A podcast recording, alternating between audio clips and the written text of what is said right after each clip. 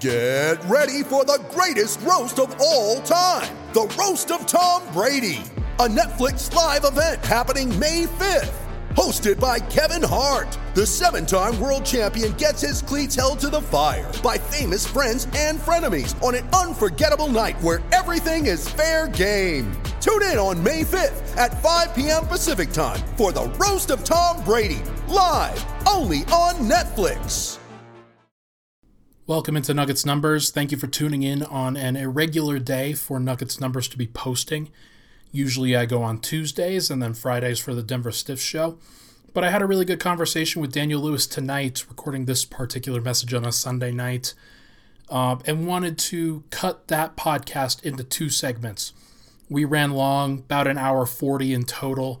So I wanted to cut those into two manageable segments on Monday and on Tuesday about the NBA draft. Had a really good conversation with Dan about the 2020 draft stars in this first part.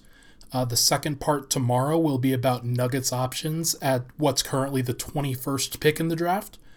But there's a lot of great talk in here, a lot of great discussion about who we think will pan out, who we think won't pan out uh, atop the NBA draft. And for all of my draft nicks out there that are looking to refamiliarize themselves with the draft before we get back into basketball, I hope you enjoy. Here is my conversation with Daniel Lewis.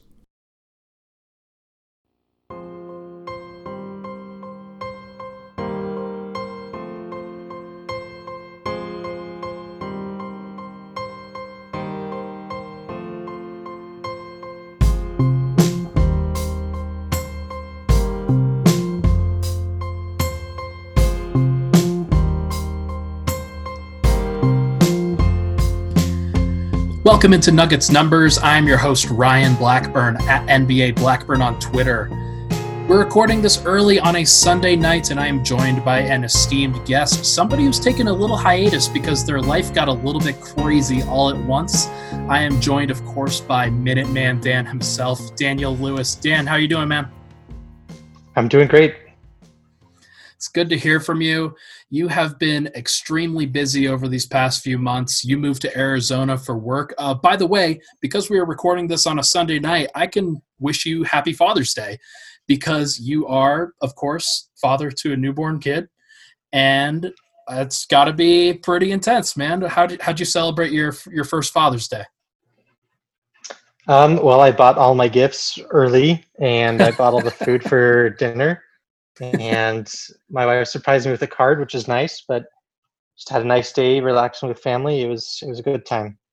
I got a nice, three and a half month old baby, so he still requires a lot of attention. But he's a cute little kid, and uh, we we love having him around.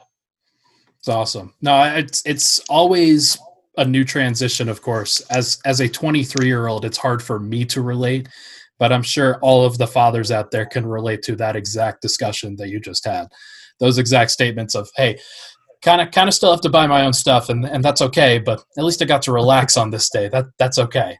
Uh, i didn't have to wake up at four o'clock. It was great. Hey i mean hey we're, we're taking baby steps now taking baby steps.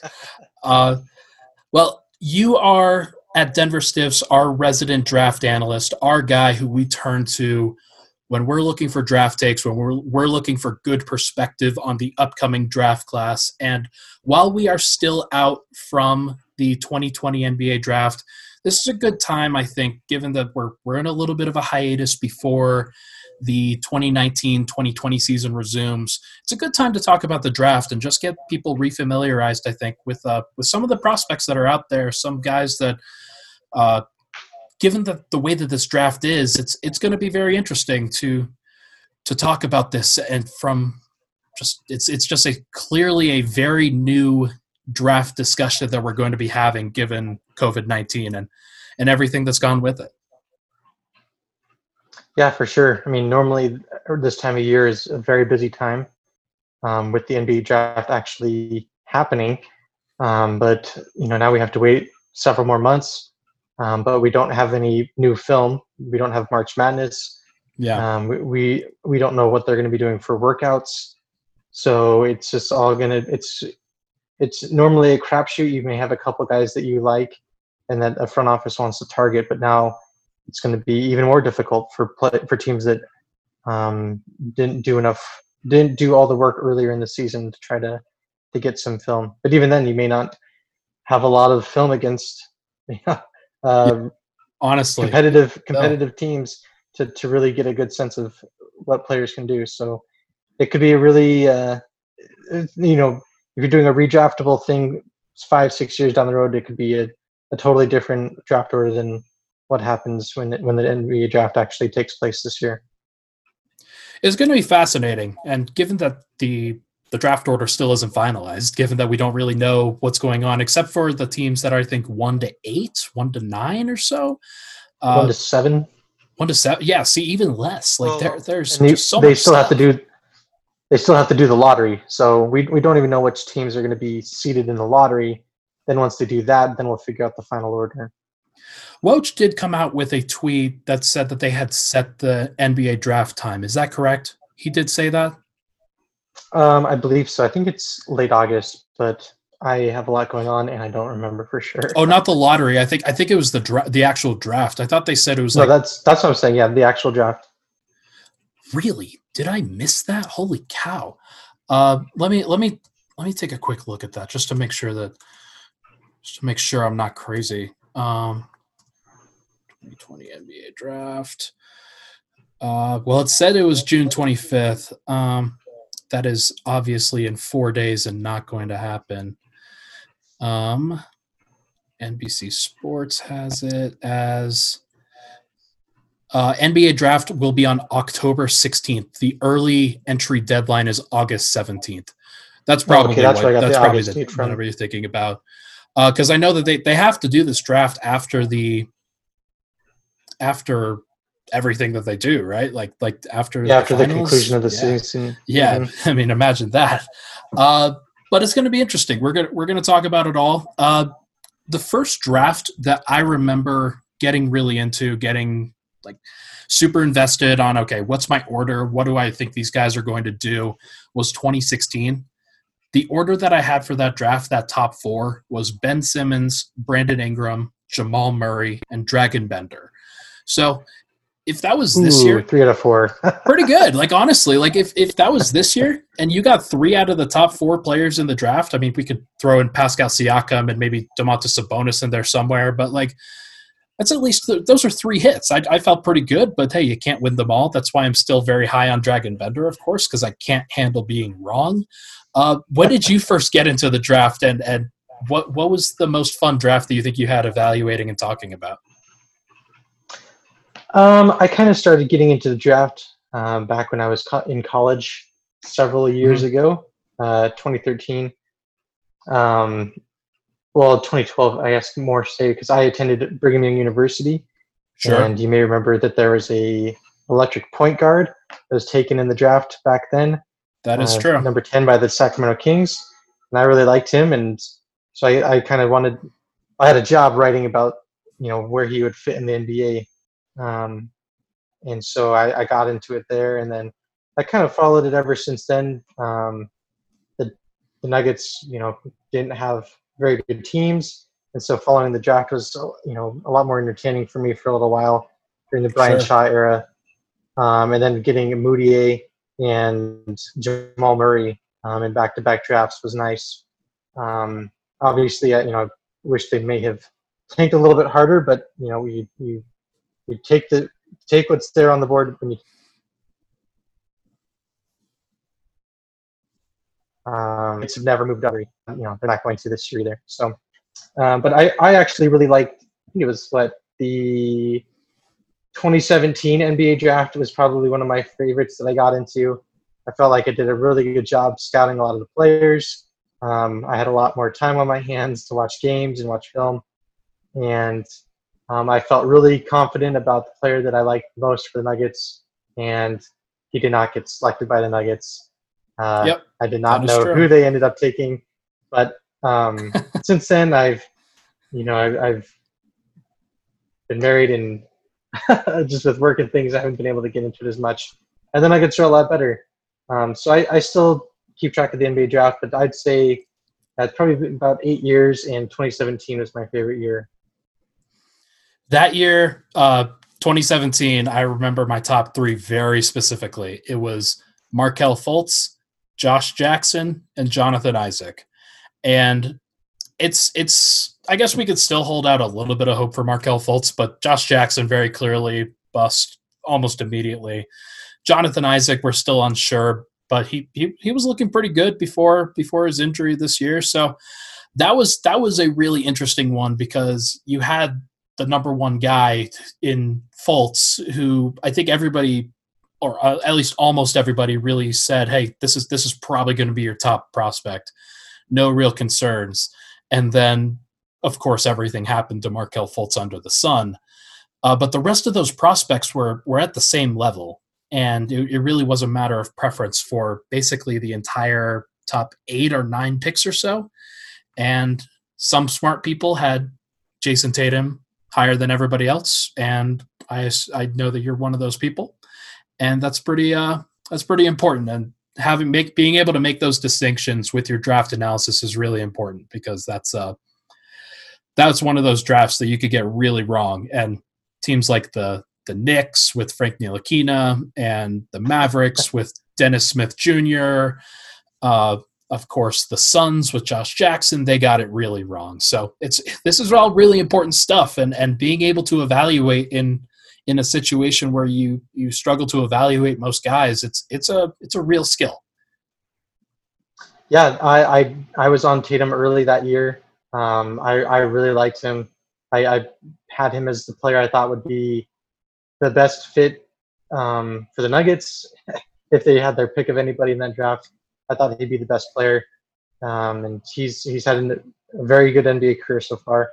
Um, but yeah. even guys like Bam Adebayo um, has has been who was taken 14 has you know had turned into a very you know reliable NBA player and a great defender and um, I, th- I think you know because I spent so much time looking at that, I, I, see similar players in, in this year's draft to that draft class, and um, I, I, I learned a lot. So I try to use that as kind of a, a foundation for how I'm looking at players going forward, because um, I think that draft helped teach a lot for me about how you can be successful in the NBA and what kind of players you need to try to take risks on, and which kind of players you can, or archetypes you can get later in the draft. You don't have to spend this high draft capital on. Sure, and and that that really dovetails into the center discussion that I'm sure we're going to have about this draft. This one is really interesting with with the centers. So let's get into this 2020 draft. Uh, a lot has been made about this draft being very weak in terms of stars from from a public perspective. A lot of the national types have said, "Hey, you're if you're looking for a star in this draft, that's probably not going to happen." I mean, you could get lucky; something could could magically happen, and if you had to bet on somebody, maybe you could get lucky on two or three different guys. Uh, I'm going to ask you, Daniel Lewis, right on the spot. If you could bet on any one player in this 2020 class becoming a star, who would you take? Uh, by star, do you mean a player that is in the discussion for an all-star team? Uh, yeah. Let's let's say who's like the the players. Let's say a top twenty five player, somebody who is is consistently all star level impact at the prime of their career. Uh, those things may not be the same, uh, but but kind of you can you can be flexible with it. Like who who would you consider the most valuable player out of this draft class? We'll we'll start there. Um, I think the player that's going to provide the most value and, and be the most uh, esteemed among his peers will be Onyeka Okongwu, uh, okay. the center out of USC. Interesting, interesting, and and as I just talked about, hey, centers are are a really interesting factor in this discussion. Uh, so why why Onyeka, and what what about his skill set do you think stands out and makes him one of those centers that you think could could stand out above the rest? Um, w- one of the things that I have always uh, kind of looked for in NBA players, I think, is one of the keys to success, is uh, something that isn't actually in like their shot or their physical profile or like how fast they are. It's it's the size of their backside um, and how quick they can move.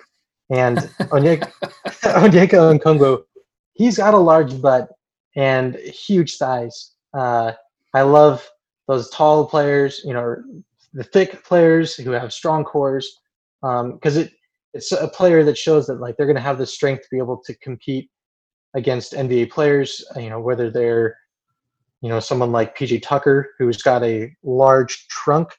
Um, you know, he can he can defend up down because he can move around quickly, and he's not going to get moved over in the post because of how strong he is. Um, Okongwu is a, a, very very strong player. He's very fast. He's got quick feet. Um, he's only like six foot nine, so he's not quite as tall as your traditional center, um, but he makes up for that just because he's so strong and explosive off the floor with two feet. Um, I think he's got just great defensive instincts and he can score down low. And if you are a center and you want to be able to to succeed in this league and be someone that can play more than 30 minutes a game, you have to be at least a, a neutral on offense. You have to be able to do something for defenses to respect you. Um, and he's he's a lob threat. He can rebound. He can score in the post. And then on defense, he's just uh, excellent on that end where he can defend out to the perimeter. He can move around. He can guard the pick and roll. Um, he can defend at the rim, and um, you know he can finish possessions by defensive rebounding. And gotcha. so when I when I watch him play, I see I guess to make a, a comp to that 2017 draft, I see a lot of like Bam Adebayo in his in his game, where he's someone yeah. that can has the ability and like has the physical tools that he could potentially become more of a playmaker. Um, he, he's got a, a good work ethic and he just has so much physical tools and mental IQ that he's going to be successful. I think that he has a really high floor. Um, I don't know how high of a ceiling because I I don't trust his outside shot, but I do think that even though he doesn't have like you know, he's not going to be someone like a Kristaps Porzingis stroking three pointers, but he has the ability to put the ball on the, on the court and uh, also find players, you know, by passing. He has good vision, so I, I, I trust that he'll be able to succeed and um, be a really valuable player in the, in the league for a long time. Yeah, hey, that all sounds a lot like Bam Adebayo and and I totally agree with you that hey, somebody who profiles that well physically, somebody who maybe because of that physical size, maybe because of that athleticism and versatility, you could play him at the five, but you could also play him as your de facto four and play him next to a Meyers Leonard type like they do with the Miami Heat. Somebody who's a really big shooting big, but you also get a little bit of size on the floor to, to play a little bit better defensively. Uh, I like that. I, I, like that pick. It's it's not necessarily the guy who I would project because I see him if he doesn't develop that playmaking, something that Bam has done a really really nice job of. He's he he showed pretty early on in his in his NBA career that he had a great handle. Uh, Onyeka Okongwu, I some from some of the highlights that I've watched from him, from some of the game film that I watched of him, he's got some nice face up moves. He can he can put the ball on the floor a little bit. I'm not sure how well it's going to translate, but we're going to see. Uh, the numbers were prolific, though. You are right. And if he can play in a switching system, I could see him being really, really valuable. Um, okay, give me another guy who you trust, who you think, hey, this is this guy. If it's not going to be Okongwu, it's going to be this guy. Um, I I think this guy's just going to be a solid NBA player, kind of like a uh, like an Eric Gordon kind of archetype, um, and that's Anthony Edwards, uh, okay. shooting guard who's played at Georgia this last season. He's he's consistently been like a top five projected top, a consistent top five pick. Um, he's a very athletic um, player. He can shoot. He can drive. Um, I'm not sure how much of a playmaker he's going to be. Um, I, I don't know how great of a defender he's going to be. I, I don't think he's going to be bad.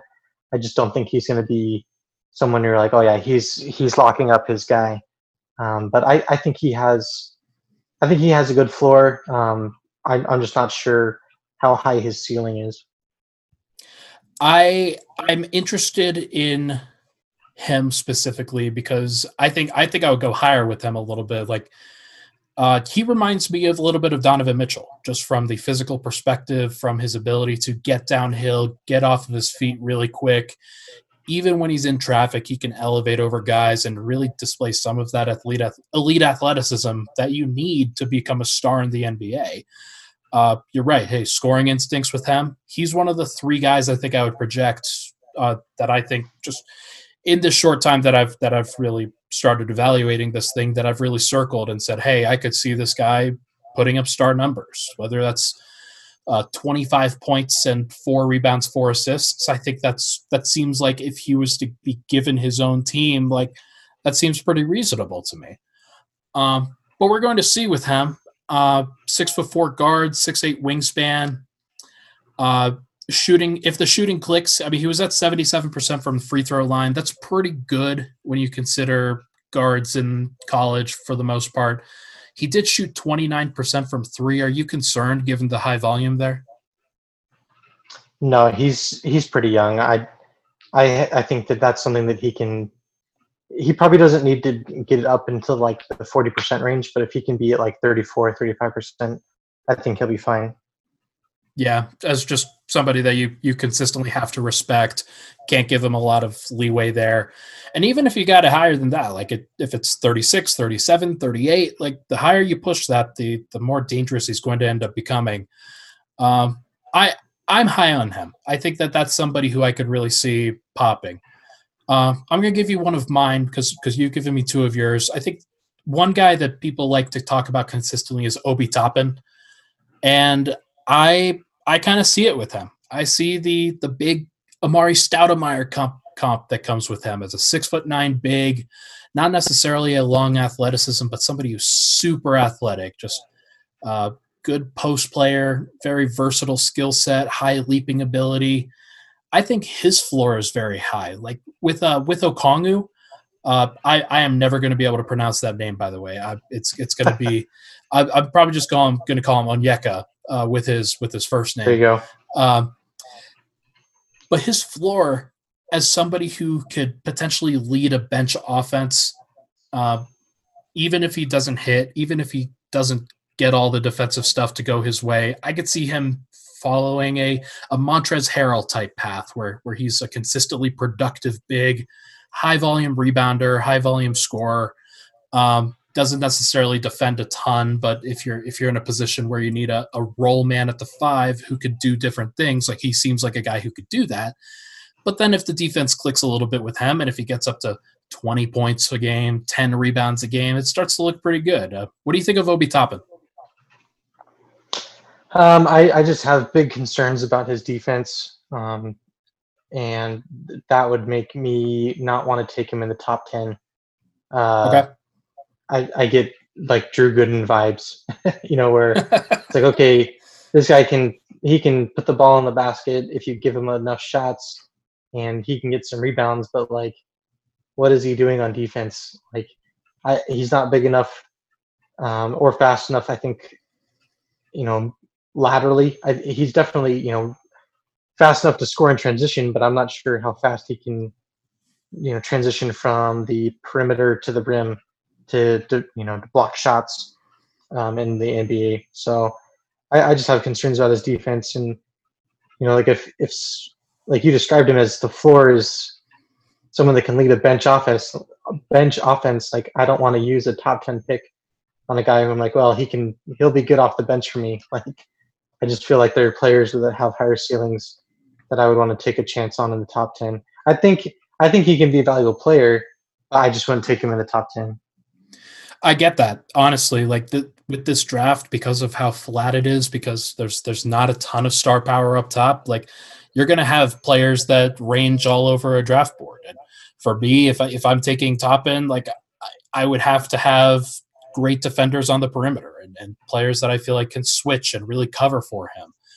Um, but it may still not be enough. It, it, may be in a situation where if you draft him and plan to give him a big role, you're never going to have an elite championship caliber defense, and that's a problem. So I, I do fully acknowledge those concerns. Uh, okay, give me one more player that you would want to talk about before we get into Sam Vecenie's draft board. Sure. Um, I'll go with Cole Anthony, uh, point guard at UNC. Um, UNC didn't have a very good team this year and Anthony had some injury problems. But he comes from a good basketball family, um, and he's he's a really talented point guard. And I think that he might fall down boards because he just didn't have a very good year at UNC. But I I think that whoever is if he falls out of the top ten, uh, some team's going to be really happy with with getting him. Um, I think he's he's got a, a really really good basketball IQ. Um, I think he has the skills to be successful, and he's he's a player I really like. How how would you compare him to Coby White, who was drafted last year for the Chicago Bulls? Coby's more of a scorer. Um, okay. Anthony's more a point guard that knows when to when he needs to score, but he's much more comfortable just leading the offense. Um, or Coby's someone that wants to get downhill and attack. Um, I think Anthony's more comfortable just you know taking what the defense is giving him and figuring out where he wants to go and then getting there and getting his shot off. Um, but I I don't think he's like Coby's kind of like a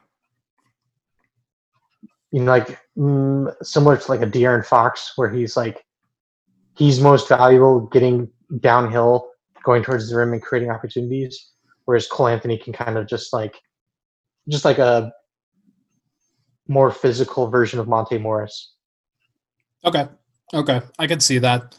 And and that's a good player. When you when you get into this discussion and and you want to get solid players and the guards at this level are they're all over the place. Like there's a wide range of guards at the top of this board who could potentially fill different roles, who are completely different styles. And Cole Anthony is just another one of those guys that he has some concerns, but the concerns probably aren't more or less than than a lot of these other guys like LaMelo Ball and and Anthony Edwards and uh, even Killian Hayes, who's another guy who I would bring up in this discussion as as hey a a strong playmaker who's very young, uh, very left hand dominant, but but still somebody who I think could potentially pop. Um, like Cole, yeah. Cole Anthony, like half half of his three pointers were assisted, right? So he half of the other half he's taking off the dribble? And he's he yeah. still shot thirty four percent of them. You know, he didn't he only averaged like four assists a game, but you know that doesn't mean that he's not making good passes. Your teammates have to knock down shots, right? So he's a guy that you know he can he can shoot well at the rim. Um, if you know if the floor is spaced a little bit better, um, I think if you surround him with players that can knock down shots, his his assist numbers would go up. And you know then if he's not having to take as many shots off the dribble, um, especially you know for his three pointers, I think that percentage is going to rise. So you're going to you're looking at a guy that has, you know, can be a low turnover, shoot, you know, 37%, good rebounder, good defender, um, and you know, a guy that's just going to be uh, a, a smart point guard, and I think that's really valuable. I'm gonna have to do more film work on him because he's he's not somebody who who I had pegged as as that next star type that could that could really make a difference for a team. Okay, some of the other guys that I think we should talk about before uh, before getting into some more Nuggets centric discussion. Um, LaMelo Ball mentioned him before. Tall six six guard, elite passer, poor shooter, poor defender. Uh, do you have a LaMelo Ball take? I actually think he's going to be a good defender, like his brother, um, just as he becomes more comfortable with his um, more bulked out body.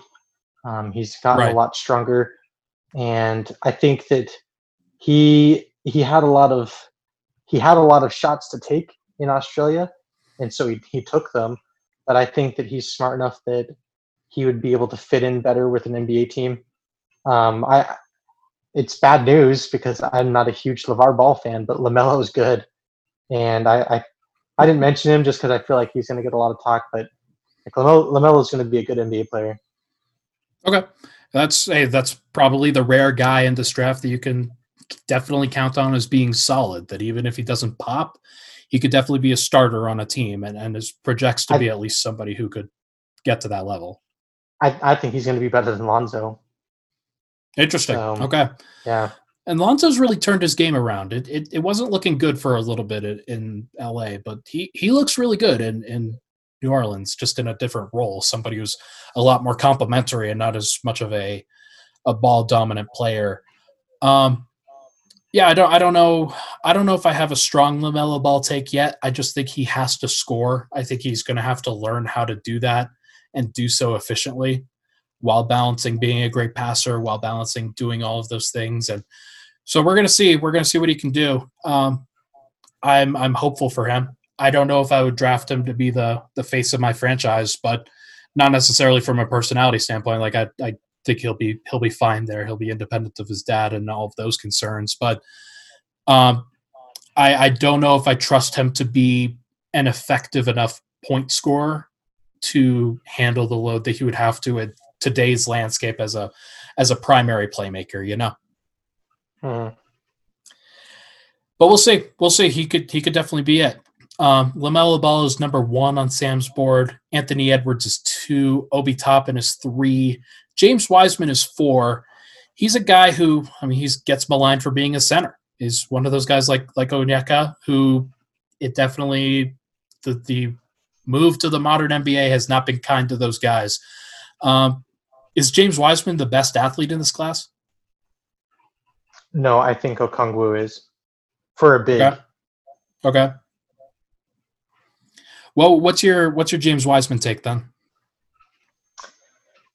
Um, I think he's a really raw version of uh, kind of like an NBA center. Um, uh, what's the what's the name of the guy that plays for the Knicks? Um, Mitchell Robinson. Robinson. I think he's like a raw version of Mitchell Robinson who Ooh. can't block shots, can't score in the post, can't pass, and uh, looks lost on defense. So he's I think he's two years away from being a rotation player. I I don't I I think he could be a really valuable piece for a contender because he'd be brought into a good culture. Um, the coaches would be like, look, you're not going to do these things that you like because this isn't high school anymore, and he wouldn't have to play very many minutes, so he could you know get time in the G League. Um, get working with NBA coaches and figure out how to actually put his body to use. But I, I'd just be concerned that he'd be able to actually put all those physical tools together, which is a scary thing to think about. So let's say the Golden State Warriors drafted him. Would you would you be happy with him in that situation? Like complimenting a guy like Draymond Green who loves to throw lobs to bigs, uh, be kind of like, uh, hey, don't touch the ball. Uh, you're never you're never going to touch the ball in our offense because we have a lot of other guys who can do that can do that stuff. Is that the kind of situation you're talking about? Um, I mean, they already kind of have someone like him and Damian Jones, or they had someone like him, and they got rid of him. Um, I'd be worried that Draymond Green would kill him, but so I don't know if he'd be a good fit for the Warriors because Draymond might be like he's never playing on the court with me, and then you lose that threat. So you know, I, I, I don't know. I think I would push back on that a little bit because they they really got along with Marquese Chriss this year, and while that's not like the the like they, they still suck this year. Don't get me wrong, but like he was one of those guys in Marquese Chriss who clearly was was falling out of the league. He was falling out ass backwards and uh, off the Phoenix Suns for that matter. So he he was with the the Houston Rockets, then the Cleveland Cavaliers, and they found a home in Golden State and they seem to like him. They seem to think that he could he could fit well, and he doesn't seem like a guy who like he seems like where James Wiseman could hopefully be in his rookie year, and then James Wiseman could build upon that and maybe become a starting center. For example, I could see him on the Portland Trailblazers with Lillard and McCollum. Uh, that seems like a, a good fit for a guy like that who you don't necessarily need him to do a lot except screen for those guys and roll hard to the rim and be a lob threat. Like, could he be the Hassan Whiteside for that type of team? Yeah, Whiteside's a good comp for him. Which, you know, Whiteside took a couple years to figure things out. so Daniel Lewis is not super high on James Wiseman. Uh, I mean, just he could be good in a couple years, but he just needs to get stronger and smarter. I, I yeah. think if for for a team like the Warriors, that's probably you're right it's probably a better fit than a team where they're gonna be like, hey, we need you to play, you know, 29 minutes a game. I think it'd be a disaster if if he's put in that kind of a situation. Yeah, he definitely seems like a 15 to 20 minute per game rookie who slowly gets brought into the mix and slowly gets put into more rotation situations. So, but we'll see. I'm um I'm looking forward to seeing that development. That's that's going to be a guy who Nuggets fans, uh, you're probably not going to need to track a lot, but if you're interested in the draft, he's a guy who I think is going to be interesting. Um, next, that was number four. Uh, Tyrese Haliburton's number five. Which, if you're if you're getting to number five and Tyrese Haliburton is your fifth guy, then that that to me says that your draft is pretty weak. You know, that's a bad sign. I think. I yeah. I, I see a lot of uh, like George Hill in Haliburton's game. Yeah. Like, you know, I, I don't you don't want to give him like George Hill shouldn't be one of your like top three scoring threats, you know. And so if if you're drafting him that early, you're going to want him to do certain things, and I don't think he's capable it. He's really good at what he's at, like you know George Hill kind of things, but if you ask him to do too much, he's gonna he's gonna look bad. Yeah, I can I can definitely see that. He's a he's definitely a guy who, if you want him to carry a higher usage, I, I think he's to struggle. Just just as a guy who he's not super athletic, never to be a super athlete. Seems like the ultimate solid role player for sure, but I, I don't think you want that guy at the fifth overall pick, and that could lead to him sliding. That could lead to a, a team that's in a better position to take a role player to take him, and, and they'd feel pretty good about themselves, and they'd get the tenth best player in the draft, but he'll he'll probably still be the the tenth or the eighth best player in the draft, no matter no matter where he's picked. Uh, but you know he's definitely not going to be top five. I think. Um, next is number six, Onyeka. Uh, he's a he's a guy that I'm I'm still I'm I'm still trying to figure out, but but I will continue to do my due diligence on him. Uh, number seven is Killian Hayes, who he gets D'Angelo Russell comparisons. Do you think that's fair? I think that's fair. I think he's. I mean, there's a lot of risk, I guess, when you know taking international guards, um, but I, I think Hayes has a you know a smooth style of play, and uh, I mean, obviously he's he's going to take a few years to just kind of transition, but I I think he could be okay. Yeah, and when watching some film and watching some highlights of him, the the word creativity kind of pops up just because of the way that he makes some passes. He he's not always in the the initial play, but when he he continues to follow through on certain plays, makes a creative pass after that. That's definitely the the international game in him, where they they continue to move the ball, make the extra pass, and him being able to do some of that stuff at 18, I think is a really good sign.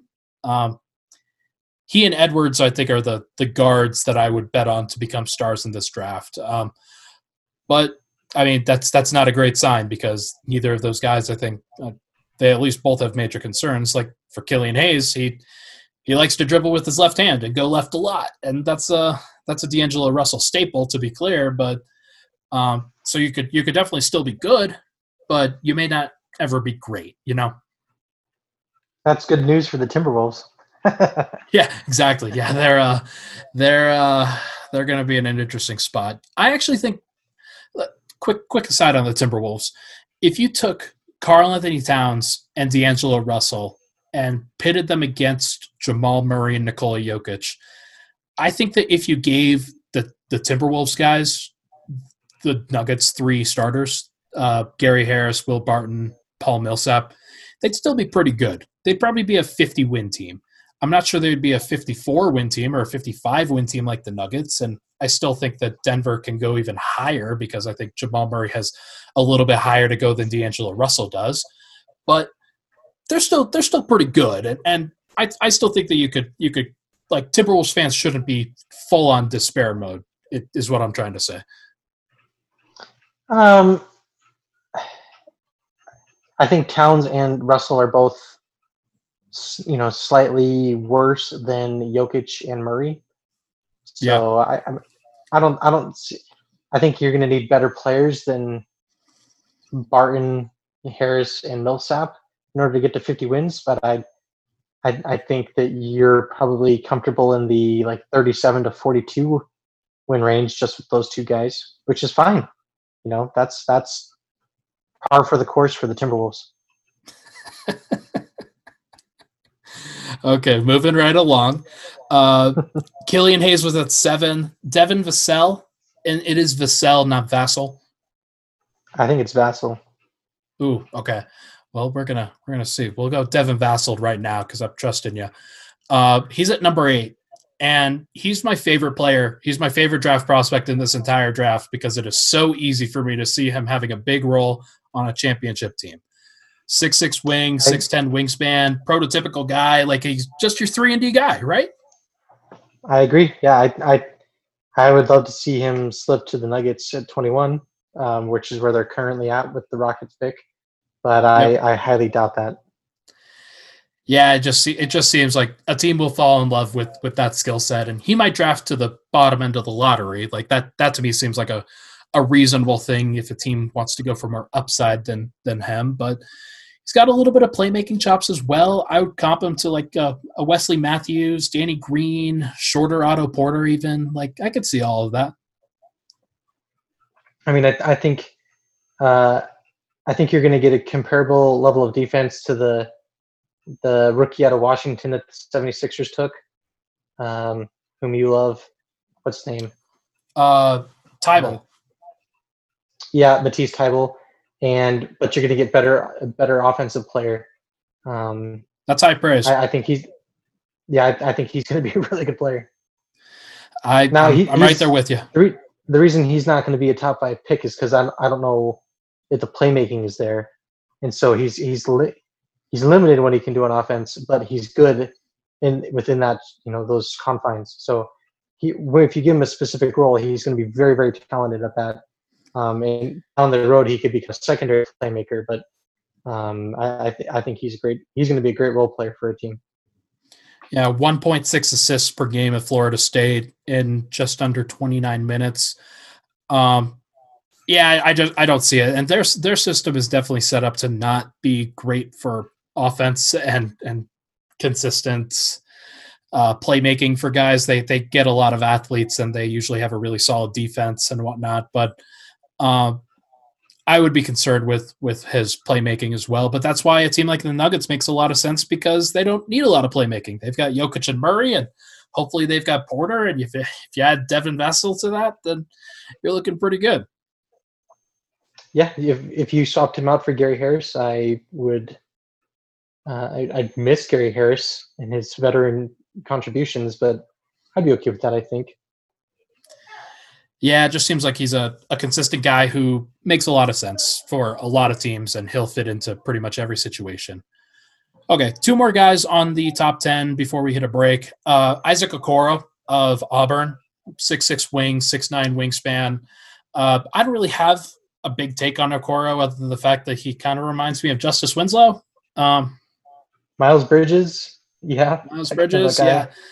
Yeah, it just seems like a an okay wing, somebody who could get really like like you think that he's going to be good because he fits that body type, but doesn't necessarily ultimately pan out. Um, um, yeah, I, I, I think he'll be a solid wing. I I I don't know if he is going to be as good as Devin Vassell, but I don't think he's going to be much, you know, much worse than him. I, I think he'll be fine. Sure. Uh, then the last guy is Deni Avdija. I think that's how you pronounce, or Deni Agia. How, how would you pronounce no that last name? Okay, cool. I, then we're just gonna we're just gonna call him Deni from uh from Israel. Uh, six foot nine forward, playmaker, shooter potential. Uh, but he's also got some role playing potential right now, like as, as a guy who kind of fits in and, and does a lot of different things. Would you be comfortable taking him as an international guy, uh, given that we've seen a lot of those guys fall through? Yeah, I think last I heard he might stay in Israel for a couple seasons, which is a decision that he's making. Um, but yeah, yeah, I think he's probably the best small, like true small forward in the draft. Um, Vassell and Okoro more like two guards. They can yeah. sometimes play down. Um, but yeah, I love Deni. Yeah, I think he'll be a, a good small forward. That'll do it for part one of our NBA discussion regarding the 2020 NBA draft class. Got some good discussion about the stars at the top, whether you think those guys are going to be stars. I'd love to hear your takes. When we come back tomorrow, we'll be talking about the Nuggets. We'll be talking about the mid to late first round guys who we think makes the most sense, who Dan think, thinks makes the most sense as the 21st pick in the NBA draft going to be a really interesting talk. I hope you tune in. We'll talk to you guys tomorrow.